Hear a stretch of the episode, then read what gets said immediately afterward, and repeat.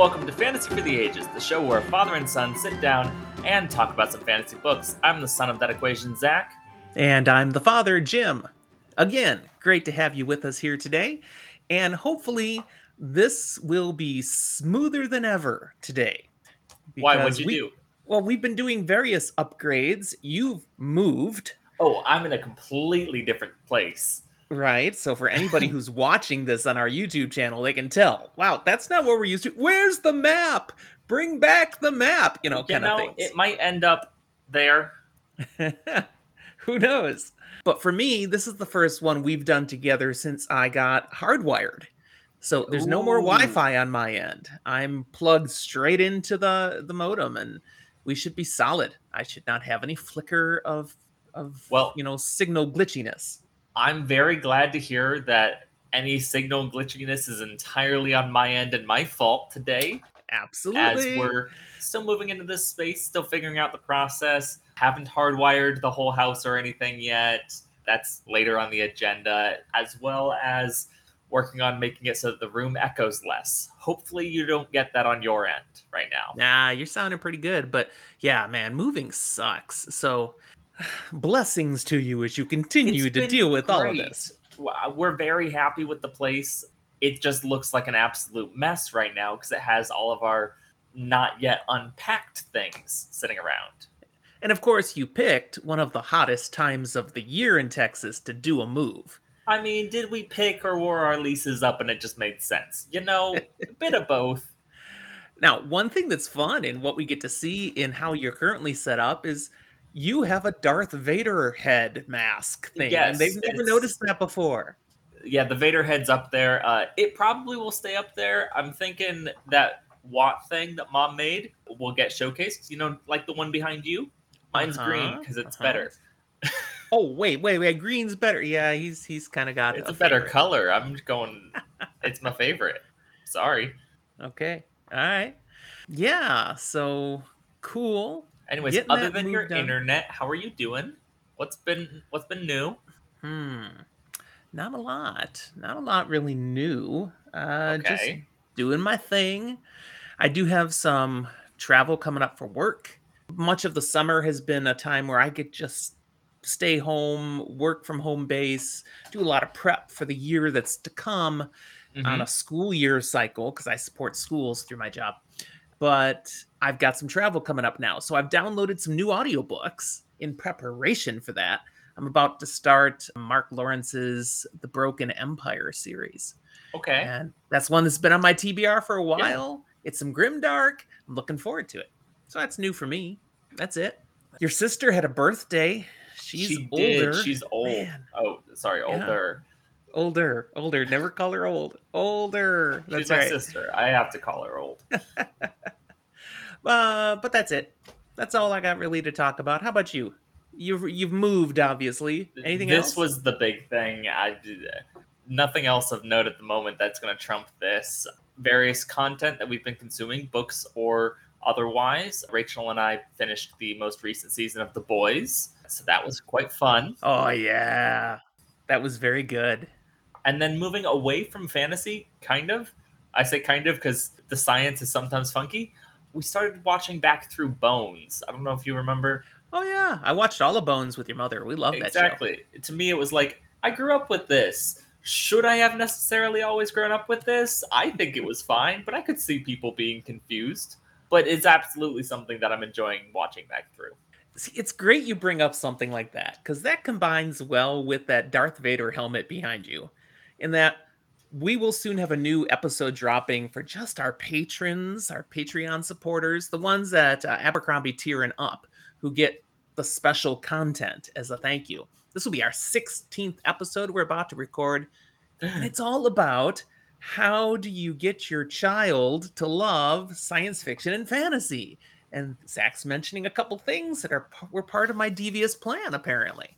Apparently, But we'll save more of that for the episode. I just throw it out there because, you know, if you're enjoying the kinds of things Zach and I put out here and you want more, support us on Patreon. We've got Mhm. content we create just for our patrons. But once a month, there's a brand new episode, special stuff only for them. And we'd love to share it with you. Uh, that's for our people who support us at $5 a month or more. But there are other perks for Patreon supporters, including being with us in live recordings on Discord. That only takes a dollar a month. That's the base level to join on in. So there are various perks at different tiers. We encourage you to explore that. You'll find how to find our Patreon page in our notes here, as well as the other ways that you can inter- interact with us Discord, Facebook, Instagram, Twitter. Uh, speaking of Instagram, Yes. that's where I often drop drink recipes, and I have Do one you today. have a new one for us? I have a Fantastic. wattail for us today. I Ooh, do. that looks like my kind of drink. and the picture is actually not on Instagram yet, but it will be by the time this drops. It Gonna in our. Discord channel for drink recipes, though, and it's uh called the Slayer. Mm. Hmm. What's in it? It looks like it's kind of frothy in some way, almost like a root beer float kind of thing. Yeah, yeah, there is an element of that. And actually, you can't tell as much here, but if you saw it in a clear glass, it looks gross. but it's delicious. It's whiskey, uh, Midori, and Bailey's. And then that's all just mixed with ice. And then you pour Coke on top and it goes fizzle, fizzle, fizzle. You get all the foam. And it's good. yeah, that is a little ever so slightly dangerous because anytime you're mixing something carbonated and Bailey's, you've got that chance of that curdling happening. And But there's not too may or may much. not So the curdling is not happening. It's it's delicious. Yeah. So recommend the Slayer. Check it out on our Discord channel. Or look on Instagram. It'll be there eventually. What are you drinking, Zach? I saw something just went in your mouth. It's just a simple rum and coke. Uh, it's nice having the full bar setup from various places, not being at two places, but just one. But still keeping it simple for the moment until I've unpacked glassware. Okay, there you go.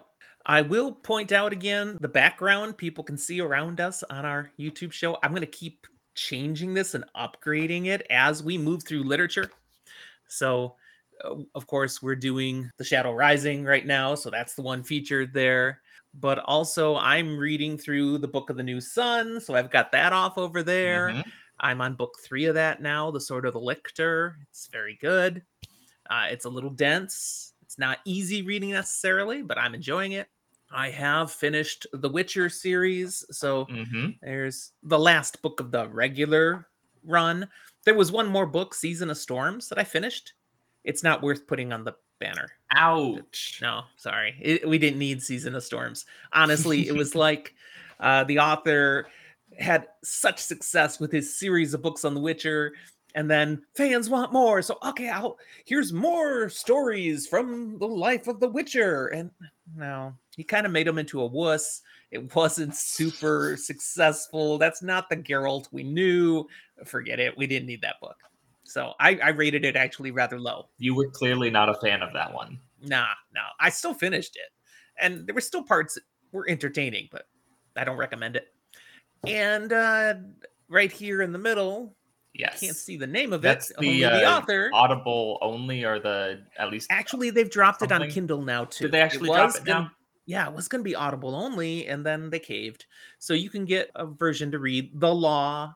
It's a novella, 17.5 in the series. They consider it. And I thought it was really good. It's not very long, but it was a nice addition to the Dresden File universe. All right, that's all stuff about what I've been reading. Mhm. Um, most recently, I started a book. I'm almost done now, a standalone called The Invisible Life of Addie LaRue I think I've heard of that. totally different from the kinds of stuff I read. Fans out on Twitter had recommended it, and I I checked it out. It is fantasy, but grounded in real life type stuff with a fantasy element. I don't want to give too much away, but I think I might do an episode just reviewing it at some point because it's been Absolutely. very good. It's made me think.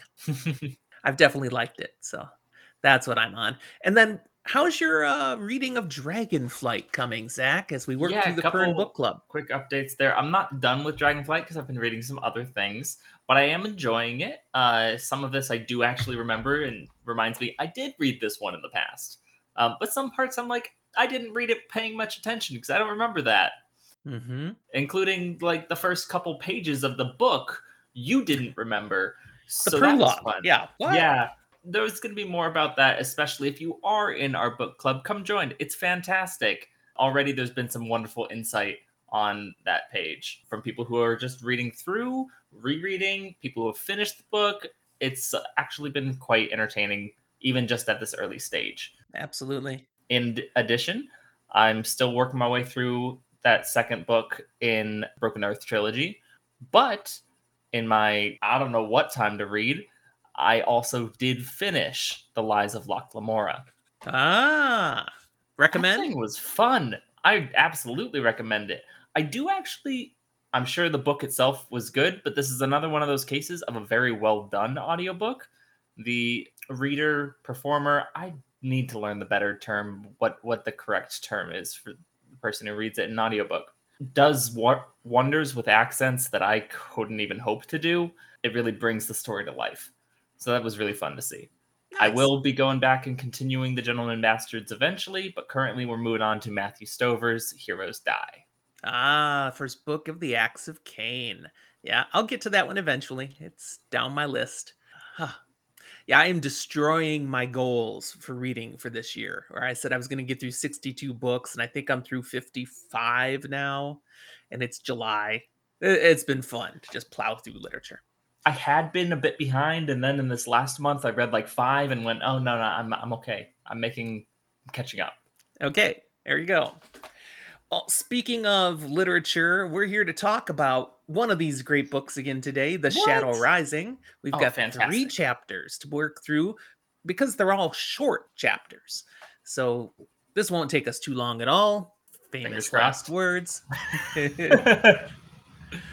We begin our content today returning to Perrin in the Two Rivers with Chapter 40 Hunter of Trollocs.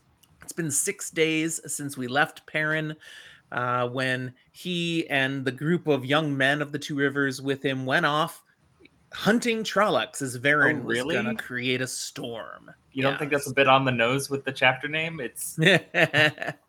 There's some more meaning to the name here. We'll get to that. But as we rejoin Perrin, he's at the Aybara farm, a pensive Perrin as he looks out over the burial grounds of this generational plot of land where the Aybaras have lived, and he's the last one. And there's 14 new grave sites right here. The rest of his family all wiped out at once. Well, that got suddenly very sad. Yeah, it's a deep moment. He and his men are camped nearby, nearly 50 of the young men of the two rivers. And they have visitors at this point showing up from Emond's Field. The Lady Faile and Lord Luke. That's how they're introduced, of course, by Dannil Lewin, the messenger who comes to Perrin. We have visitors. We have visitors. Yeah, a certain feeling of self-importance, pretending to be something more than the farm boys that they all are. Yeah. Perrin wants to be stern at Faile. It's like, what are you doing here? Because he's all about keeping her safe but honestly, he's happy to see her. So all he can do is reach out and hug her. It's a nice, warm welcome. Aww. Yeah. We learn from this moment Faile had gotten all those who were rescued from the White Cloak camp six days ago safely to Emond's Field. They're all in the Wine Spring Inn now. They are protected. The mayor's got his old halberd ready to hack away if he has to to defend Woo-hoo! them in his homestead. And also, everyone has gathered into Emond's Field as Perrin was advising. So all those farmers that were out in the various places, mm-hmm. they've all made it. Also the Aes Sedai. Which two Aes Sedai have been hiding? Verin and Alanna. That's right. They're now also in Emond's Field and their warders. And Loial is there, and mm-hmm. Bain and Chiad have been there. Faile, she's here now, and she has a message from Loial. And of course, since she's here with Perrin, so are Bain and Chiad now. Uh, by the way, she has a message that Alanna has vanished twice without a word, once even without her warder. Now, Faile well, doesn't know why she was asked by Verin to deliver this message. Okay, she was um, or asked by sorry, Verin. Sorry, I misspoke. From Loial. There we but go.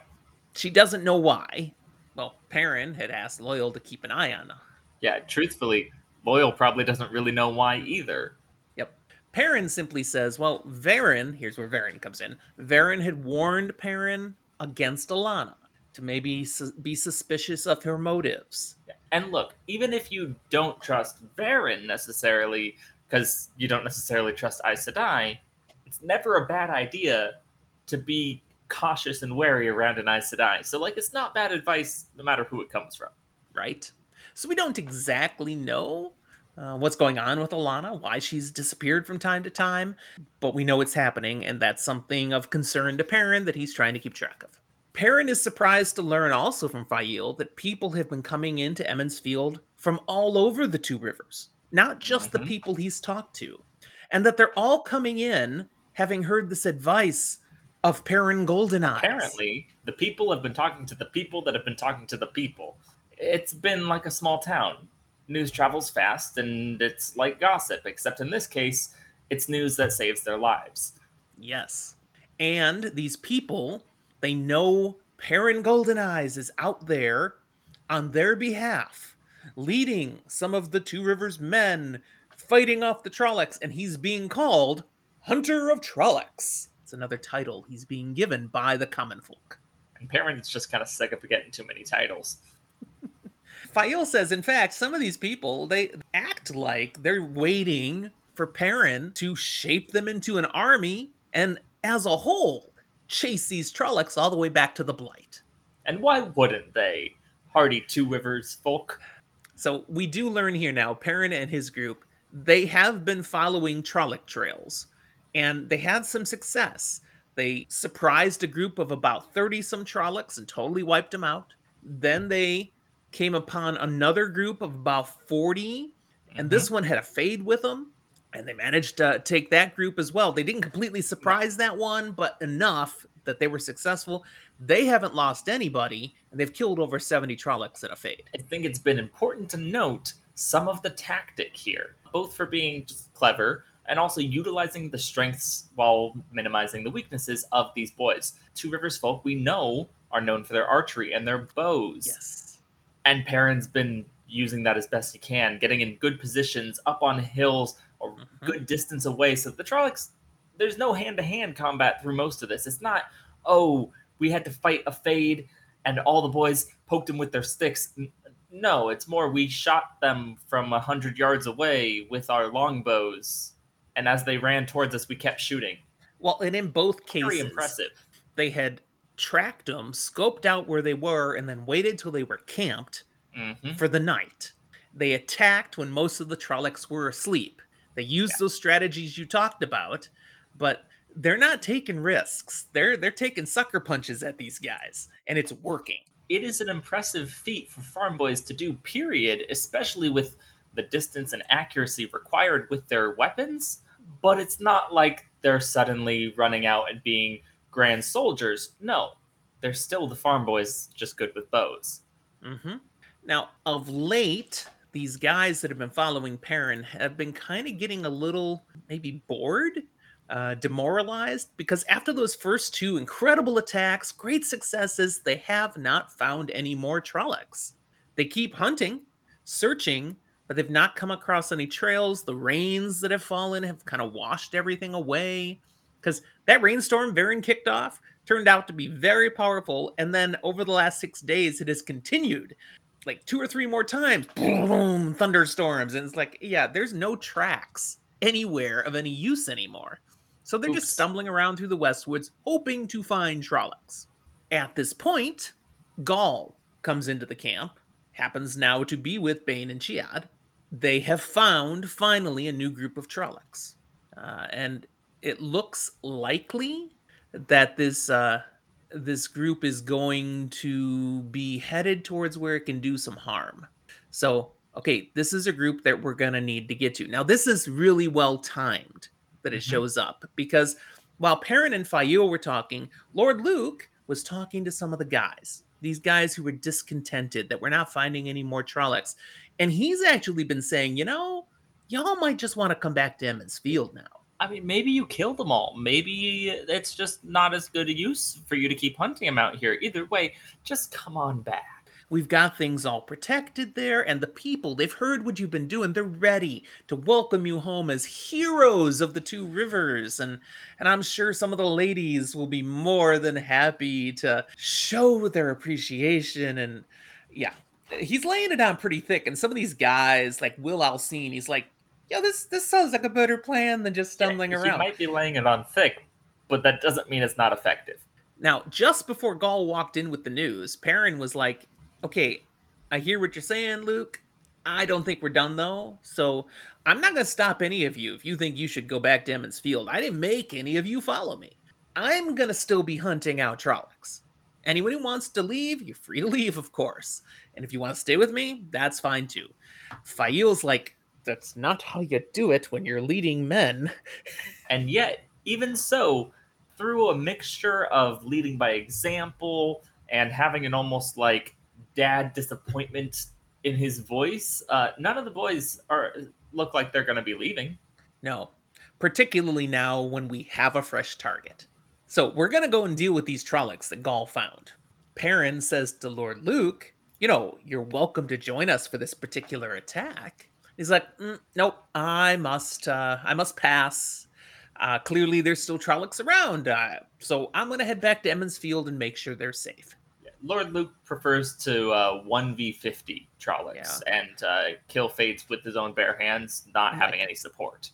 I'm like, "Bark, bark, bark, bark, bark, bark." all right, so fine. Luke's gone. Faile doesn't leave. She's like, oh no no no, I you were confused. I'm not going anywhere. I'm staying mm-hmm. right here by my man. All right, Perrin at least has gotten far enough in this relationship that he does not try to talk her out of that. He knows when the fight is useless. So they head off to a spot that Gaul has scoped out that's right along the path the Trollocs are heading. They figure they can get there before the Trollocs make it there and ambush them. It'll already be late. They'll probably be tired. It'll be about the time they're planning to camp for the night, and we can get them. You know, it sounds like a good plan. Absolutely.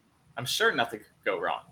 Lord Luke, of course, he heard the plan too. He's like, "Yeah, okay, well, have fun, guy. Have fun storming the castle." And off he goes. And Faile, looking at Perrin, can tell he doesn't mind that Luke didn't stick around for this. She's like, "You really don't like him? Do you actually think he's a dark friend?" It's okay, Faile. I don't like him either. I don't think we're supposed to like Lord Luke. He's arrogant. He's got attitude, cocky. But is he a dark friend? Well, that's to be determined. We don't get an answer here, and Perrin doesn't say either way. Jump ahead. They're waiting at this ambush spot that Gaul prepped for them. Everybody's got good lines of sight, like you said, ready for their bows, and they're, they're Mhm. going to really do some damage. And they wait, and they wait, and they wait. And it's gotten longer than they expected it was going to take, but they're all holding to their spots. They're being silent. They're not all together, you know, they're scattered about. And then Perrin gets a whiff from the other direction of Trolloc. hmm And he raises the alarm as he turns. They're behind us. And then he gets shot with an arrow. Well, yes, but it it's almost a misnomer to say he gets shot with an arrow. He gets shot with a spear from a bow. Massive barbed head right in his side. It is described as big and nasty. Uh, Yeah. This is not an arrow. Yeah, it is. It's Wait, wait, wait, wait. You guys have all seen, if you're watching this, you've all seen the Lord of the Rings movies. This is the arrows that took out Boromir. Okay? Those massive things. Sure. Hey, the Uruk-hai and a Trolloc, that's not a bad comparison. My brain actually goes to a different book parallel, but it's a little bit of a Stormlight Archive spoiler to mention them. So, All right, I get you. Well, he's been hit by an arrow, but Perrin is a beast of a man, so that's not going to take him down. He's got his axe out, and there's Trollocs to kill. So have at you, and, and the battle goes on. Now, he doesn't know what's happening anywhere else because everyone's spread out. He's not next to anyone else. He takes care of the Trollocs that come at him. They're down. He stops when he realizes he's just hacking the ground because he's gone right through this Trolloc and there's nobody else around anymore. And then a Fade shows up. well, shit. So I think he took out three Trollocs on his own. He definitely took out multiple after taking a spear row to the Right. A side. Spearo. I like that. And so he's a little tired. He's wounded and a Fade. I mean, these guys are always nasty. He goes at it with the fade, and they're going back and forth with stuff. And then he slips in the ground, he falls, and he's a dead man until suddenly Ihvon shows up. Mhm. Now, this is the warder of Alanna. Out of nowhere, here's Ihvon, who takes off the Fade's head. It's a great moment where it's like Fade just pulls sword back, and then Fade's head falls off. It's fine. Yep. Deus Ex Warder. Turns out, uh, Ihvon was sent to find Perrin, and he'd been tracking them from their various places and just happened to come upon them at the time of this attack. I'm sure he did. Yeah, it sounds It's either very good to be sus. true. Or it's very convenient to Verin. One or the other. And then Perrin is like, wait, wait, wait. Alanna sent you to me? Okay, I, he doesn't have any time to deal with this, though. Ihvon says, there are more Trollocs around. You've clearly done a little bloodying of them, but this group was like a hundred Trollocs, according to what I've seen in the area and can sense. Remember, warders can sense shadow spawn. hmm So he's like, You have not taken care of them all. There's still quite a few Trollocs out here. Rally your men.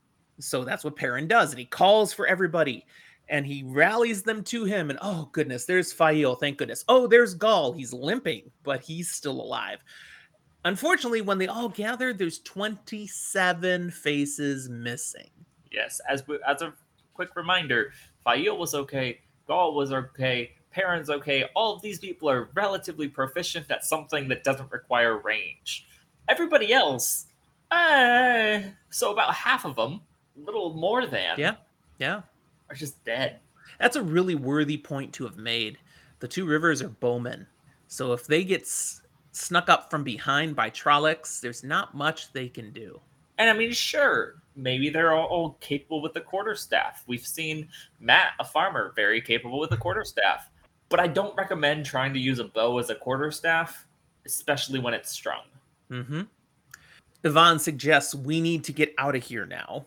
And with all these Trollocs around, what we need to do is look tough because there aren't any other fades. The one that we just killed here, this one was not attached to the Trollocs, unfortunately, because we know what happens. Remind us what happens if you kill a fade that's attached to the Trollocs. Ashes, ashes, they all fall dead. Hey, nice. This one was a, a free agent. Uh, so these other Trollocs are out there, but that means they're also not being driven by a Myrddraal. Mm. So Trollocs are creatures of convenience. If they sense that we are easy meat, they're coming. If they think we're going to be more work than it's worth, they may leave us alone. So let's get tough and rough and get out of here. That's Ihvon's plan. Perrin's like, okay, let's give that a try. He has he gives orders. They have some horses amongst them. Not enough for everybody. He says, everyone who's injured, get up on a horse. And Faile sitting there going,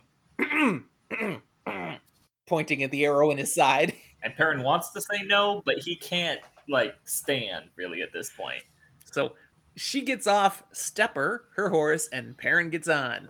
And uh, they get out of there. And it works. They manage to get out of the Westwood, out into the fields, the farm fields of the two rivers. And now let's find a place, a farmhouse, something where we can tend to the wounded, rest, and, and then figure out what's next. And they've gone about a mile looking for a place when they start to hear music. Yeah, they don't find a place; they find a people. They do. Music and happiness, cheerful sounds, and, and everybody looking around at each other is like, that's a good sign because if if people are playing music and are happy, it means they're safe. They're not being attacked. Well, They're not actively being attacked Right. this second. They head that direction, and that's where the chapter ends. Told you, these are short chapters. We move to chapter 41. You were going to say something.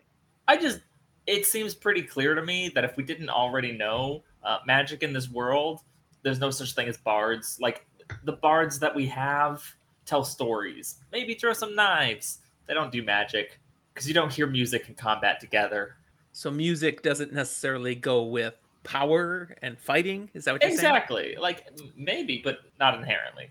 Well, this music goes with the Tuatha because chapter 41 is called Among the Tuatha It's Ah, kind of a spoiler. but right away, they head to the source of the music, and it's the Tinkers. The Aiel, they fade off into the, the distance as they approach the camp. They're like, oh, yeah, uh, the lost ones. We don't want to deal with them. Can you remind us what that's about? Because Perrin has no idea what what they're talking about. Why they won't have anything to do with the Tuatha'an, but we mean, know. We know. That being said, the three here don't know either. well, they know that traditionally they don't want anything to do with the Tuatha'an. They know by tradition the Aiel do nothing with them, but they don't know what we know, which is that they were once the same people. That yes. these people who abandoned their mission but kept the way of the leaf were Aiel, and now are the Tuatha'an, the traveling people, looking for their song. Correct. But these Aiel have no idea. They just know. Eh, eh, eh, We're not comfortable with these guys. Yeah, exactly. However, speaking of songs, there's a beautiful moment here at the beginning that shocks kind of everybody because the Tuatha'an do their whole greeting thing. Do you know the song? And Perrin knows the response because he's been through this before. And they're all like, not only has he been through this before, though, he's like, Are you friggin' kidding me? The the Mahdi, the seeker, yeah. the leader of this group, he knows this guy. This is the same group of Tuatha'an that he encountered with Egwene and Elyas previously. Yeah, Perrin's mind is kind of blown. He's like, What are the odds? It's, it's okay. almost like the wheel has plans for me. And he's like, I'm starting starting to sound like an Aes Sedai. No. Now, at the same time, I find a certain level of convenience in going, was Robert Jordan just saying the Tuatha'an aren't important enough to have a bunch of different groups with named characters, and we're just going to have one group that's named characters? Maybe a bit of both. Uh, but come on, we know where the story goes. I think there's, there's more to it than this. Real significance and good point as to why these Tuatha'an are these Tuatha'an. But up until this point, have we met any others? No. This is book four. Come on. No, I Man, I don't want you throwing shade on Robert Jordan for not giving us more Tuatha'an because holy cow, we've got over 2,000 named characters in this series already. Really? You wanted him to introduce us to more of them? Yeah, why not? well, at least make a point to mention that there's like different ones that have joined this group or something. I do need to mention I misspoke. We met one other Tuatha'an in the Dragon Reborn. We did? Yeah, she was a messenger. She died. Oh, you're right. You're right. That's my bad. I've given Robert Jordan crap, and I just am failing in doing so because he already met my expectations. well, as they are together here now, of course, Perrin recognizes them. Well, they also recognize him, and they ask him, uh, "Is Elyas with you?" Okay, that's a name from the past. Remind us who Elyas was. Elyas is the other wolf brother that we've met and really interacted in this sphere with. He kind of explained a lot of the initial stuff to Perrin way back in the Eye of the World. We haven't really seen him since, but he also has further back connections that we know he used to be a warder at one point and has some level of familiarity with Lan. Mm-hmm. Perrin does share. No, I haven't seen Elyas in quite some time. Raen and his wife Ila welcome them in and immediately start tending to their injuries. Perrin warns them there are Trollocs nearby. You guys might want to actually move this caravan over to Emond's Field, but they won't. He's told where there are people gathered, there's a likelihood of violence. We've just learned this as we've traveled around ever since the breaking. And that kind of violence that conflicts with the way of the leaf that we follow. So we stay away from towns, villages, cities it's not just not a good place for Tuatha'an. It's We're going to keep traveling, reasoning. looking for the song. It's a different reasoning, but it's a very similar concept to something Perrin is also familiar with, and that the wolves typically stay away from large groups of people, cities, towns, and same so kind of reason. very different reasons, but same end goal concept idea. Mm-hmm. Mm-hmm. I lost words. Ah, uh, but I get you. You're you're on track there. Now, soon after this, Perrin's energy gives out. His his injury finally catches up with him, and they get him up into Raen and uh, Raen and Ila's cabin and lay him on their bed, inspect the injury, and oh wow, he's got this nasty barbed arrow. He's broken off the arrow. It's just the the arrow head, but it's embedded in his side. Ila's like, yeah, I, I can't take that out. I mean, I could if I had to, but I am not of that level of the care he's going to need. That's what I'm saying. There's sensing. a good chance it would kill him. Yeah. They shoo the men away. So this is just Faile and Ila now looking at this. And she's like, uh, you probably want a different option. And Faile says, well, there's someone in Emond's Field who can help. So we'll need to take him there. Who might she be thinking of? Who's in Emond's Field who could help with an injury like this? Two someone's potentially. Aes Sedai. Yes. He needs real healing. So we'll get him moving tomorrow. But Faile says, will it will he be okay to leave that until then? And Ila's like, well, better than pulling it out now and trying to heal him tomorrow. Uh, you know, yeah. nah. It's a hope he doesn't die in the meantime versus kill him now. And he's a strong, robust man. He should be fine. Ila prepares some things to stave off the risk of infection and uh, kind of tries to immobilize the little bit of arrow that's still there. So it's not going to do more damage. Gives him orders stay in bed and gives Faile orders don't let him move. Mm-hmm. He can talk, but he should not be up. And she prepares something to help him sleep. Contrary to most of the things that have been done by Perrin himself throughout a lot of this, most of this is actually pretty good field medicine. Mm-hmm. I approve. There you go. Perrin, he wants nothing to do with a sleeping draft. It's like, no, no, he doesn't need that. Perrin, in fact, feels like he's being over cared for. It doesn't want to be babied by anybody. But Faile is having none of it. You are staying in this bed. But they do talk. And Perrin reveals he is feeling awful right now because he feels like he blundered and led them into a slaughter. 27 of these people that he knows he grew up with are dead. And he's he's taking that as his blame, his fault. And Faile's like, dude, stop it. You didn't do anything wrong. She, points out even Gaul was surprised. He uh, doesn't understand how they could have come around from behind them. That should not have happened. So circumstances can change on you. You can't predict everything. And in fact, she points out you got us out of there. You know, after that mess happened, you managed to rally them ev- everybody and kept us safe, and we got out alive. Yeah, and look, Perrin might be defeatist and down on himself and say, "No, Ihvon did that. It was his plan. All these things." It's like, yeah, the Two Rivers boards we're not going to follow a order. Nope, that is you. You did it, and you need to keep doing it. They need you. So start. Stop talking about how you're not good enough for this you shouldn't be leading anybody.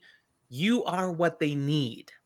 If you're getting extra care, it's not because, oh, we just care more about you. No, it's because we need you alive. She makes one comment here that's going to come up as significant a moment later. So I'm going to point it out here. She mentions, My father has always said that the worst thing you can do when you're responsible for men is abandon them. You need to stay the course, Perrin. You need to be in charge and stop doubting yourself. Okay, now I'll come back to that in a moment. Mm-hmm. But the door has a knock at this point, and another old acquaintance of Perrin makes his presence known. Aram. Acquaintance is kind. Acquaintance is kind? Why do you say that, Zach? His parent doesn't like him. An acquaintance is not someone you have to like, it's someone you are acquainted with.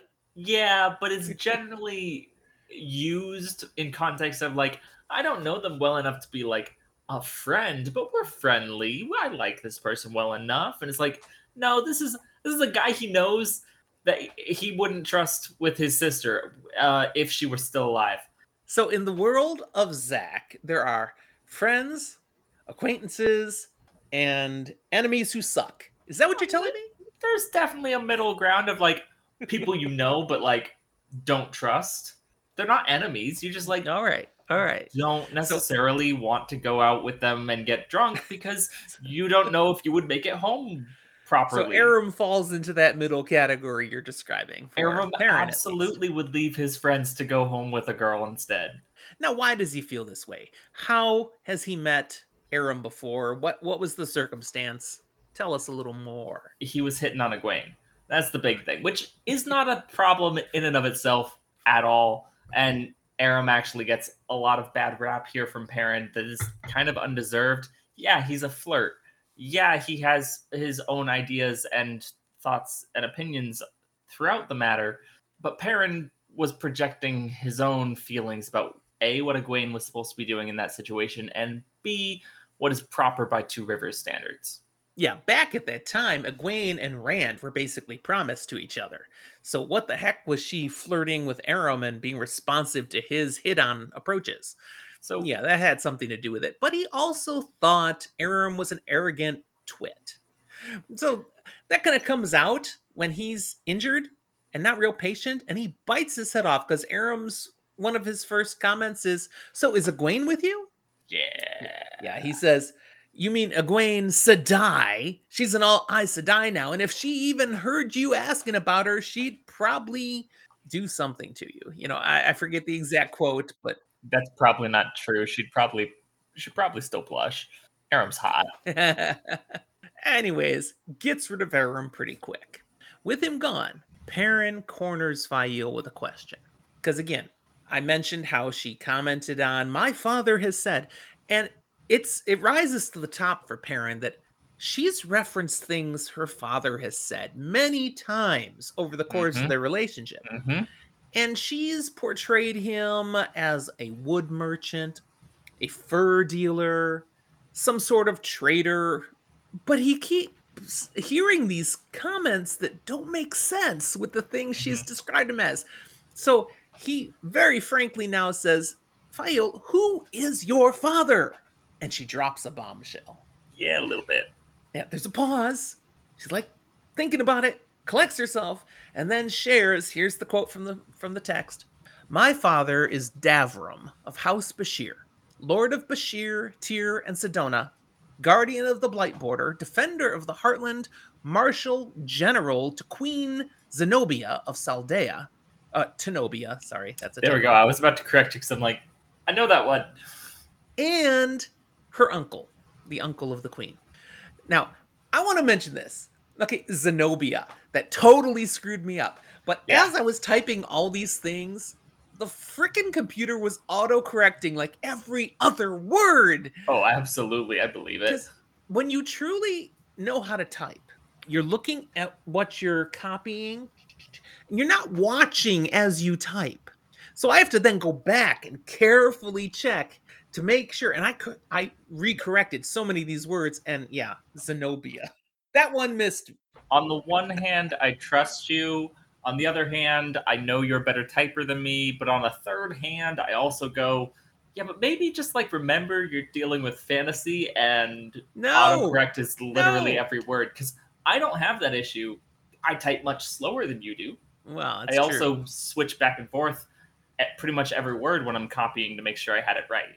I can guarantee this was not just a simple typo because T and Z are nowhere near each other on the keyboard. That's correct. So I typed Tenobia and it auto corrected to Zenobia, which I hey, have no idea if that's a word. didn't end up in Genovia. Ah, I'm gonna look up now. Uh, what is Zenobia? It is the Queen of Palmyra from 267 to 272.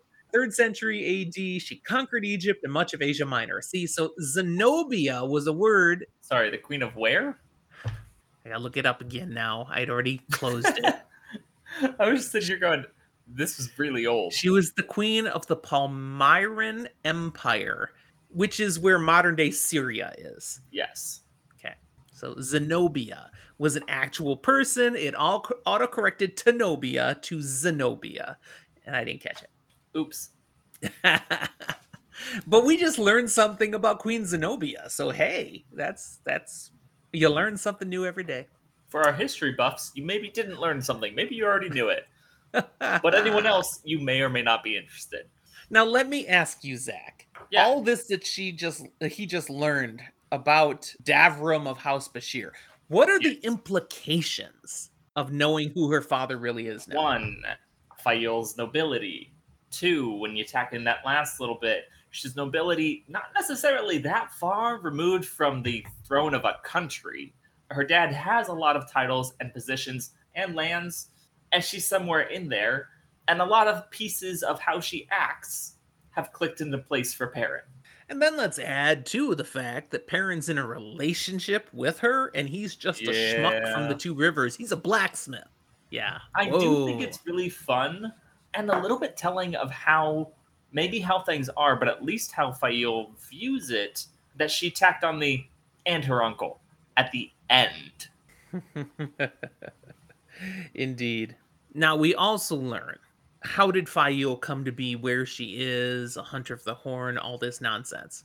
She was stuck having to learn to manage the books and handle the trading for the house of Bashere because she had two older brothers and they both died. So she became the eldest child and she's stuck at home being groomed for being the successor to House Bureaucracy. Bashere. Yeah.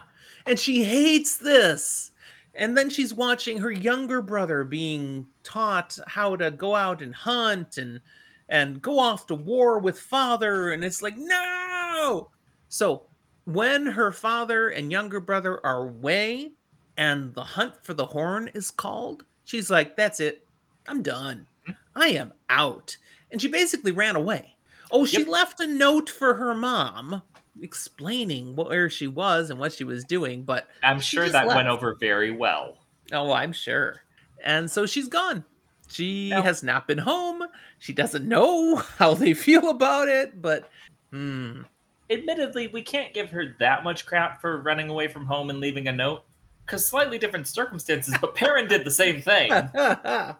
and when he came back, his whole family was dead. So, oh, Okay, now it's Faile's turn. We've had this big revelation on the true backstory of Faile Bashere.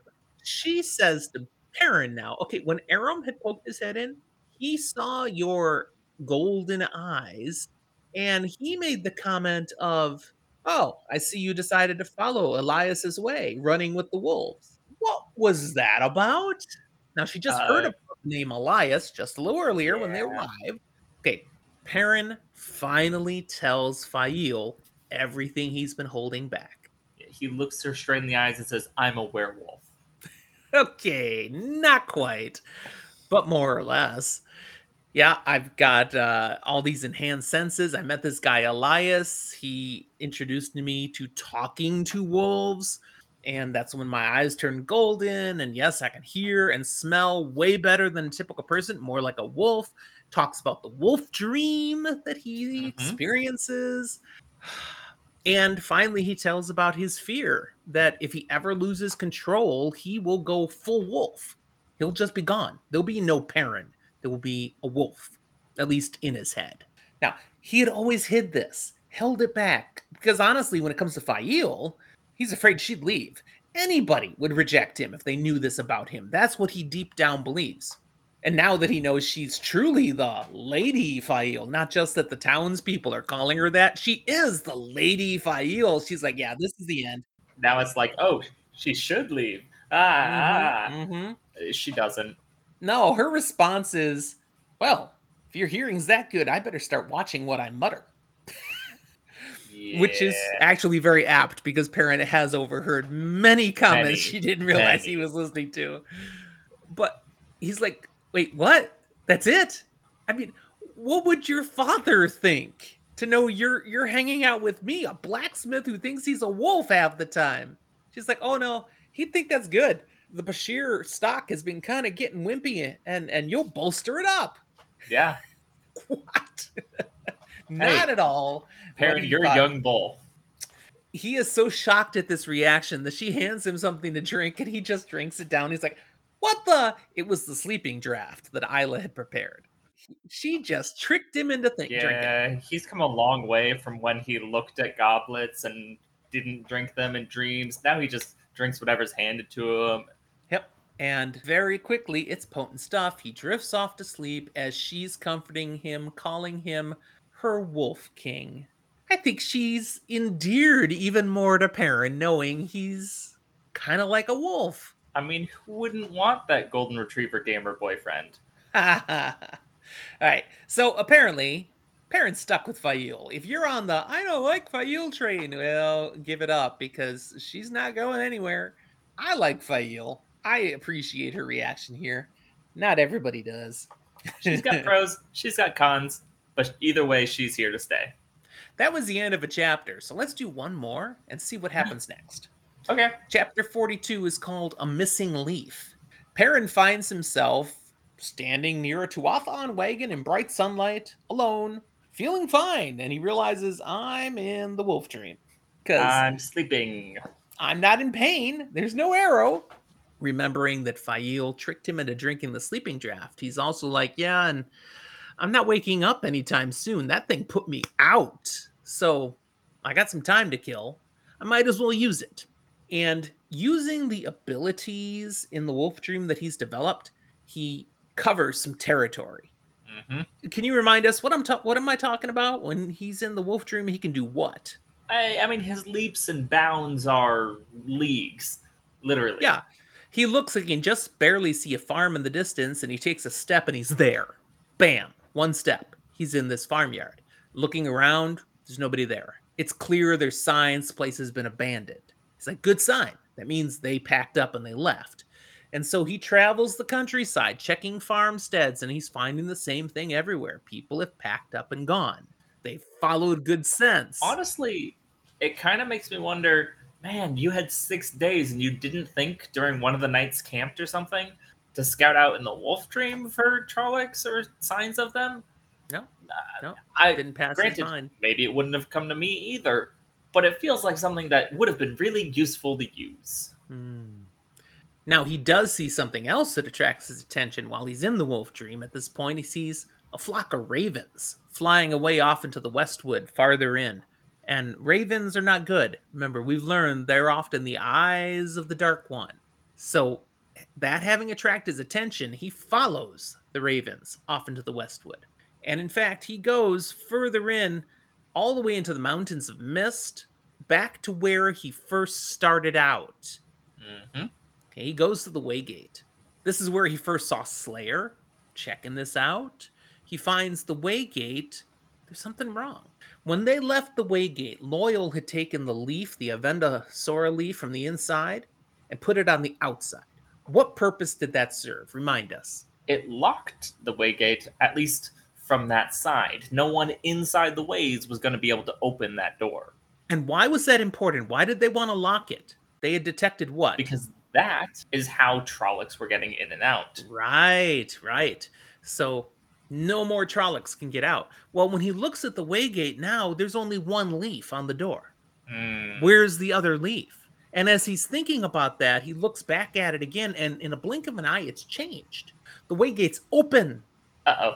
And as he looks inside, there's no leaf on the inside either.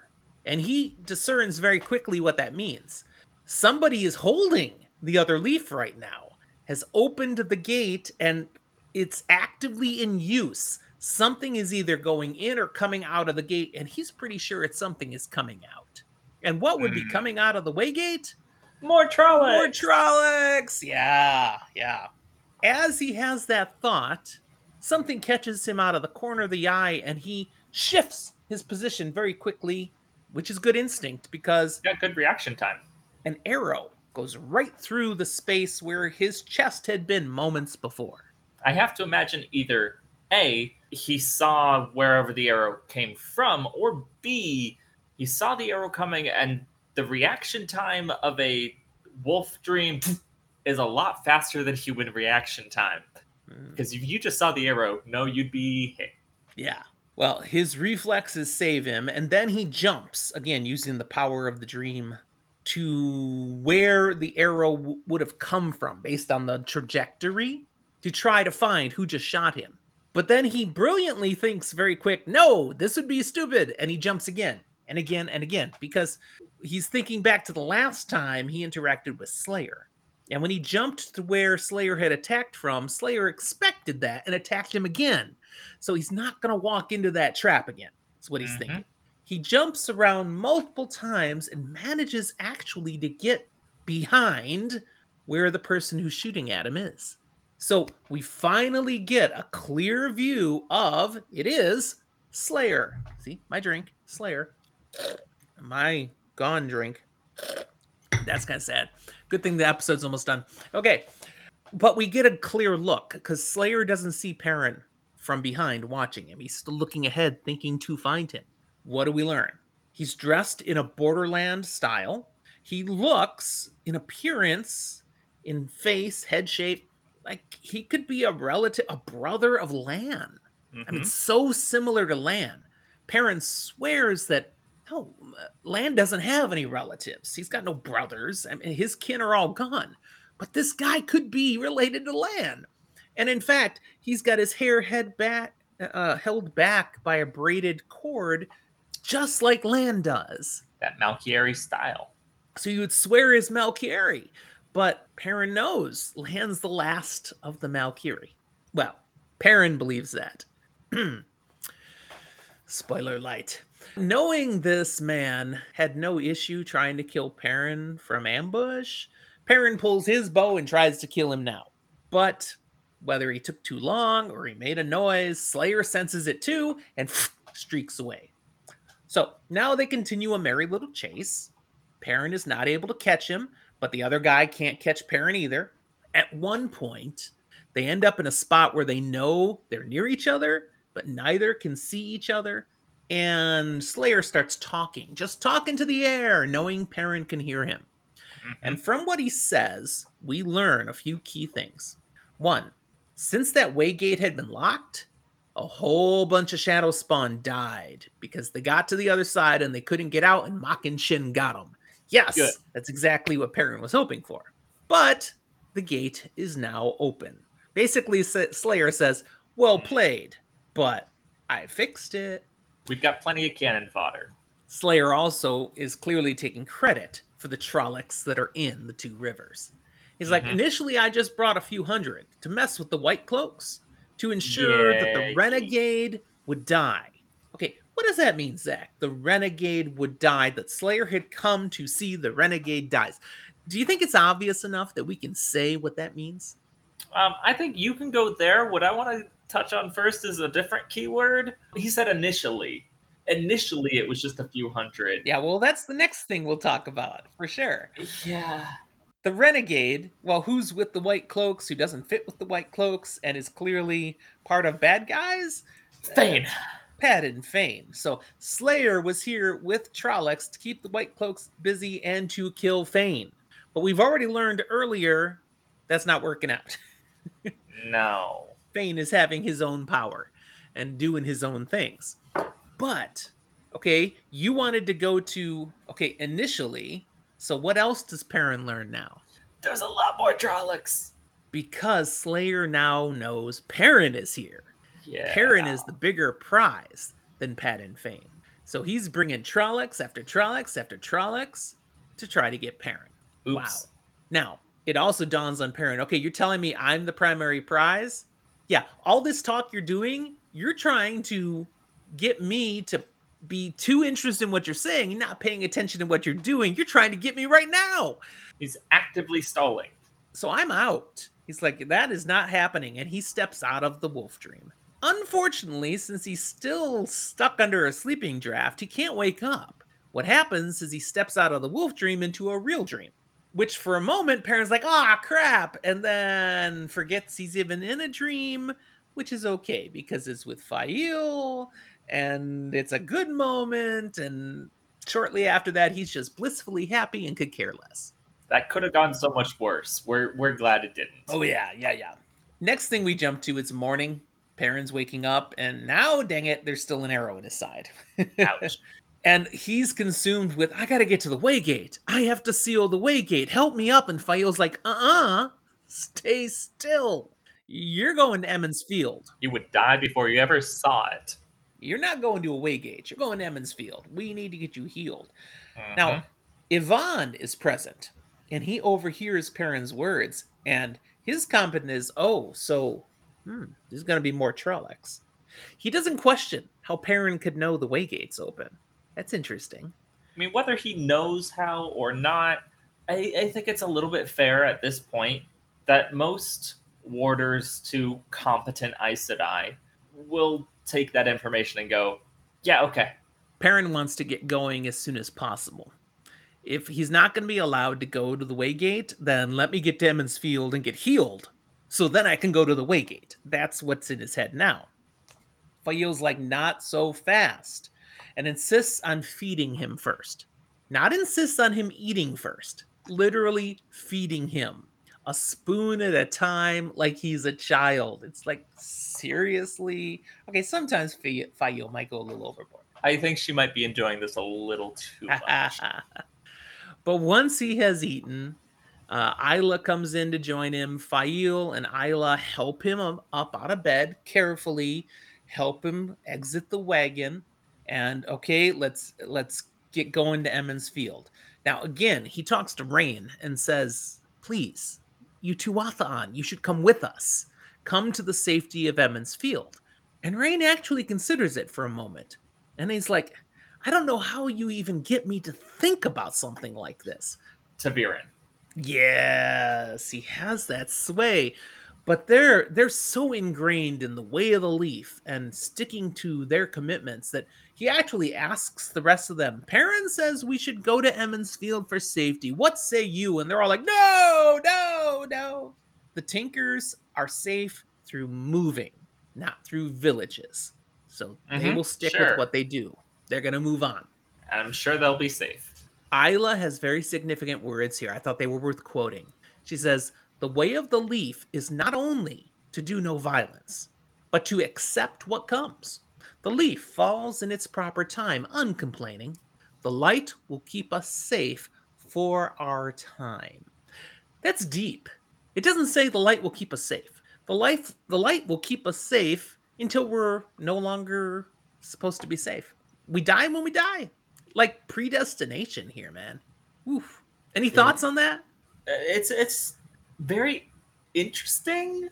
I like it as it pertains to violence. There's a certain danger to the words that she says, I feel, especially in the context of like the Wheel of Time, where there are certain things that are going on that don't necessarily require you to be violent or around violence to always do your part but the wording seems to imply you take what comes. You don't necessarily stand in defiance, regardless of whether it's violent or not. And I don't think that's true. I don't think that's the case, hmm. but the wording implies it. Perrin does have a response to her. You know, the way of the leaf is not for everyone. And she actually has a comeback of the way of the leaf is for everyone. They just don't know it. I feel like it may even just be my failed interpretation of what's being said to a certain extent we look at the TV show and the demonstration of nonviolent protests that the Tuath Tuatha'an had in opposition to white cloaks in a scene. Yep. And while they took what came of their protest, having protests to say no, you won't take was in and of itself like a not taking what comes. So it's a weird like you can oppose things, but also you take what comes in stride and in a way i'd say it wasn't that in the tv show that they opposed things they stood for things. So you can stand for these are our guests and we will protect them. You can't just take them. But they weren't opposing the white cloaks so much. They were standing for their own principles. White cloaks free to do what they want to do and they're willing to take what the white cloaks will do to them. It's it's a close thing but it's i think it's a very fine line and i think it's very understandable that we saw the ideal in their history breaking from the wheel of sure. uh, the way of the leaf and even trying to justify and say no we still keep with it but this and all those little yeah, qualifiers because yeah. it is that very hard line to walk so as Perrin and his group get their stuff together and head out, he notices all of these tinkers. They all seem content, at peace. This is how we are, except one guy. He notices Aram off to the side hands in his pockets, kind of looking almost sulky. Like he's not, it's not sitting well with him that they're not going along Emond's Field. Perrin will remember this. He will, and so should you. All right. As Perrin's group then draws close to Emond's Field, you know, they've gone on for a ways here. They're working their ways, and, and it's been hard. I mean, most of them are feeling great. You spend a day with the the Tuatha'an, they're fun, they're they're singing, they're dancing. Oh, they're dancing. Yeah, some of them dance that uh that dance that Perrin had seen once before, and the young men were like,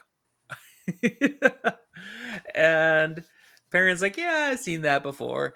And there's a funny moment when Faile says, "Okay, you saw that? Yeah, that's nothing. Uh, wait till someday when I show you the Sasara." And somebody nearby heard her say that who knows what it is and she starts blushing. Apparently that's a very sexy dance. Because then she feels embarrassed that she was talking about doing it. Yeah. Anyways everybody's feeling a lot better than the day before when half their people died. So perrin wants to keep that vibe going as long as possible. So as they're traveling he's in more and more pain. He's riding a horse but horseback. Up and down. He's got an arrow in his side. Okay, so he is not feeling so good, but he's not, he's sucking it up. He's not whining. We're just gonna power through. As they approach Emond's Field, finally, Perrin's like, oh, thank goodness. They notice first thing, sheep. Okay, all these abandoned fields and farms and stuff. Well, here's a whole bunch of sheep. It's like a massive gob of sheep and 10 shepherds out there guarding them. And half mm-hmm. of the mm-hmm. shepherds aren't just young boys who usually watch the sheep, they're grown men. So, safety in numbers, prepared to defend themselves if they need to, and all the flocks are kept together for safety. There's okay? a certain element of when they've abandoned their farms that have crops, these people have some of the most important job in the two rivers for longevity's sake right now because they are protecting the livelihoods of the entire two rivers yeah that is in this section maybe not the other towns, but Emond's Field, definitely. Sure. Then, when the town itself comes into sight, whoa, there have been some changes. First of all, the western edge of town grew out right up to the edge of the woods. Well, that's changed. The trees have been cut down 500 paces away from town, and he can still hear axes. They're still clearing more woods. They're creating a gap of open space. Why? That's kind of obvious, I thought. What do you why would they do that? Arrows fly a lot farther in open space than they do through a bunch of trees. You also can see further. You can't hide through the wood. Well, and, and more importantly, yeah, you'll see if someone's coming before they've snuck through the trees and ta-da, they're in town. Yeah. So both those purposes, it's better defensibility. Speaking of defensibility, there are waist-high stakes stuck into the ground, angled out towards anybody who'd be coming at town. Rows and rows and rows of those stakes the only place you can get through the stakes is where the road is. Everywhere else, it's kind of impassable without removing stakes. Yeah. You know. No, for country bumpkins, this is some pretty decent initial fortification. They also see men on sentry at the edges of town in various places, and even others up on top of roofs with bows, guarding, ready to shoot anybody approaching. And then Perrin sees this large contraption a wooden construct with a big pile of stones next to it. He's like, well, that's new. And Ihvon says, yeah, it's a catapult. Tomas mm-hmm. and I, we we taught them what a catapult was, how to build it, and they got right to it. There's six of them around the town now when I left, and they're still working on more, I understood. So yeah, they have really been busy making this place defensible. I think it's really cool that they know how to make catapults, specifically Ihvon and T- Tomas know how to make catapults because maybe this is just me being crazy, but the common person who uses a catapult doesn't know how to make a catapult. Hmm. Just because you are trained to operate it, to load it, to fire it with your team, doesn't mean you know how it works. Doesn't mean you could build one. Warders are a step do. above. Yep. They enter the town, Perrin and his group, and he starts hearing, It's Perrin Golden Eyes, Perrin Golden Eyes, Perrin Golden Eyes. Apparently, he's now famous. People come pouring out of the buildings to see him, and he just starts shaking his head. I mean, mostly to himself, but he's like, These guys know me. I mean, come on, I grew up here. What the heck? When he sees Cenn Buie, Cenn Buie, old crotchety Cenn Buie, lift a little boy up on his shoulders so he can see Perrin Golden Eyes. He's like, Oh, these guys have gone nuts. a little bit. In the center of town, he finds a banner up on a pole planted in the ground with a red wolf's head on it. And Perrin's like, uh, what what's with that? And Faile's like, I don't know. But Verin comes up at that point and says, It's a symbol. There's power in symbols. Alanna had mentioned how much Trollocs fear wolves, and someone came up with a wolf banner as a good symbol for what we're doing here. A good idea. Mm. I'm sure that was all. Yeah. Faile's not so sure that's a good idea. Uh, that looks a lot like we are staking our claim to this territory. And um, this belongs to Andor? Now, Perrin kind of laughs at that. It's like, yeah, lines on a map says it belongs to Andor. Belongs to Andor. Nobody here even knew that. Uh, I doubt anybody in town realizes they're part of Andor. We haven't seen Andormen here in decades. That being said, knowing Elayne, he's not necessarily excited to push that particular issue.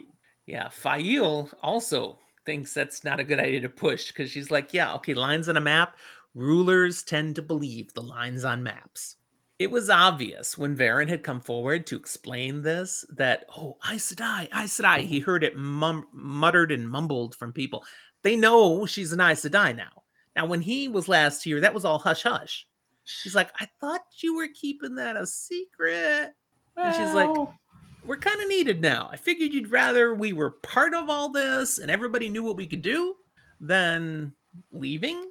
He's like, eh, I can't argue that. And now looking around at Perrin and his people is like, okay, yeah, you guys do definitely need some help. Looking at Perrin in particular, that, pointing at his wound, that's going to need Alanna. And uh, Alanna and I can deal with a number of these. And she grabs a girl who's passing nearby, says, Girl, go get Daise Congar. We're going to need some wisdom's herbs. So Daise is the current wisdom. You know, going to put her to work too on some of the injuries. But let's get on it. And when Verin gives a command, people hop too. And he looks at, oh, yeah, yeah. They're like, oh, Aes Sedai. But then he also sees some of the people looking at him the same way. Yeah. Aw. And he knows part of it is because they just saw him talking to Verin and Aes Sedai kind of as equals. Without that deference between them. Right. So he's being lumped into the same reverence as an Aes Sedai gets. Now, I want to mention a quick thing before we completely jump over it. Verin pointedly looked at Perrin's wound and said it needs Alanna. Just want to highlight Verin is freely admitting here she's not the best healer. Uh, we've had that mentioned before. Different Aes Sedai have different strengths. Verin can do healing, but Alanna is better. That's what we get confirmation here. Well, that's it. That's the end of the chapter. That's the end of the episode. That's all we're covering here today. Woo! So at this point, if you are a first time reader, you want to stop. Go no further because Zach and I are going to take a moment to spoil a couple of things from this episode, full spoil. You should only stick around for that if you are familiar with this. So we'll talk to you next time. For the rest of you, huh, that was weird. Let me try the don't know. thing again. There we go. The spoiler room. I was down for the clip just like last second of it. I didn't know what happened, but I was here for it. I don't know why that happened, but we get the whole thing now. It's okay. All right. People who listened in just the audio format only heard it one time. That's true. All right, I'm gonna roll. I'm rolling the big honking monster die I today. I brought out some metal as well. Ooh, I got a good one. You probably go first. 15. Just a 12. Close, but yep, I get it. All right, so what I would like to spoil this time is the bit about Slayer. Okay, he looks mm-hmm. an awful lot like like Lan, like a Malkieri. But but Lan's the last of the Malkieri. Now I could I could say a number of things. I'm only going to spoil one thing Okay. and that is Lan is not the last of the Malkieri. He is the last of the royal line of Malkieri. Mhm. But there are other Malkieri people out there. The country is gone, but later in the series, we are going to meet other people who are from Malkier who fled, who have Yep. made lives for themselves elsewhere, and are going to be drawn back in to become an army with Lan at the last battle. It's like they might technically be citizens of other places, and a lot of them don't hold all the Malkieri ways anymore, but a lot of them still hold bits and pieces. Yes. Eh, think of it as first generation immigrants from Malkieri. So this was totally unreliable narrator. When Perrin says Lan's last of the Malkieri, that's just what Perrin believes. That is not true. And maybe when Robert Jordan wrote it, it was true. But I, I like to think that no, he had planned that whole last battle thing to happen way back then. I don't know if all of that had been fully planned, but I think he did think things through well enough to go, yeah, I mean, I already said that like women and children and certain did get sent out from the city previously at times and stuff. So like there's still some people. It's just not necessarily a nation. And when Lan was back in the Eye of the World, when he was up in Shienar at Fal Dara, they were like, "Are you raising the Golden Crane? Is it time? Are Yeah. people?" And so there was understanding if he raised the Golden Crane of Malkier, people were going to come to him. They knew that. Well, the people, some of those people are going to be Malkieri who are living in other borderlands and stuff. I do think it is fair, in a way, to call Lan the last of the Malkieri, though, because without him, there is no Malkier. The Malkieri people all are partially assimilating into these other things. They're not going around and going, I'm Malkieri. Lan's the only one really doing that. He's the only one not really calling any other place home right now. Okay. So he truly is the quote unquote last for now. All right. All right. What do you want to spoil? I actually want to pull a, a weird spoiler because it's it. not the ambush. Okay. Um, oh, it- yeah. There's a total thing here. We're going to figure out I'm not eventually. going to an obvious spoiler here. I'm not You're going to something All right. notable. I'm drawing a parallel because as we went through this, reading in similarities, I want to highlight that Trollocs, or at least whoever led this attack, was relatively intelligent, did good battle tactics, simply because we see it in better detail later, but almost the exact same kind of counter ambush is something that Mat leads Hmm. during the fight down in Cairhien. When he first takes charge of soldiers and kind of creates the band of the Red Hand, it's with this tactic. It's with this maybe lead a little bit in, roll some other things around, and ambush the ambush.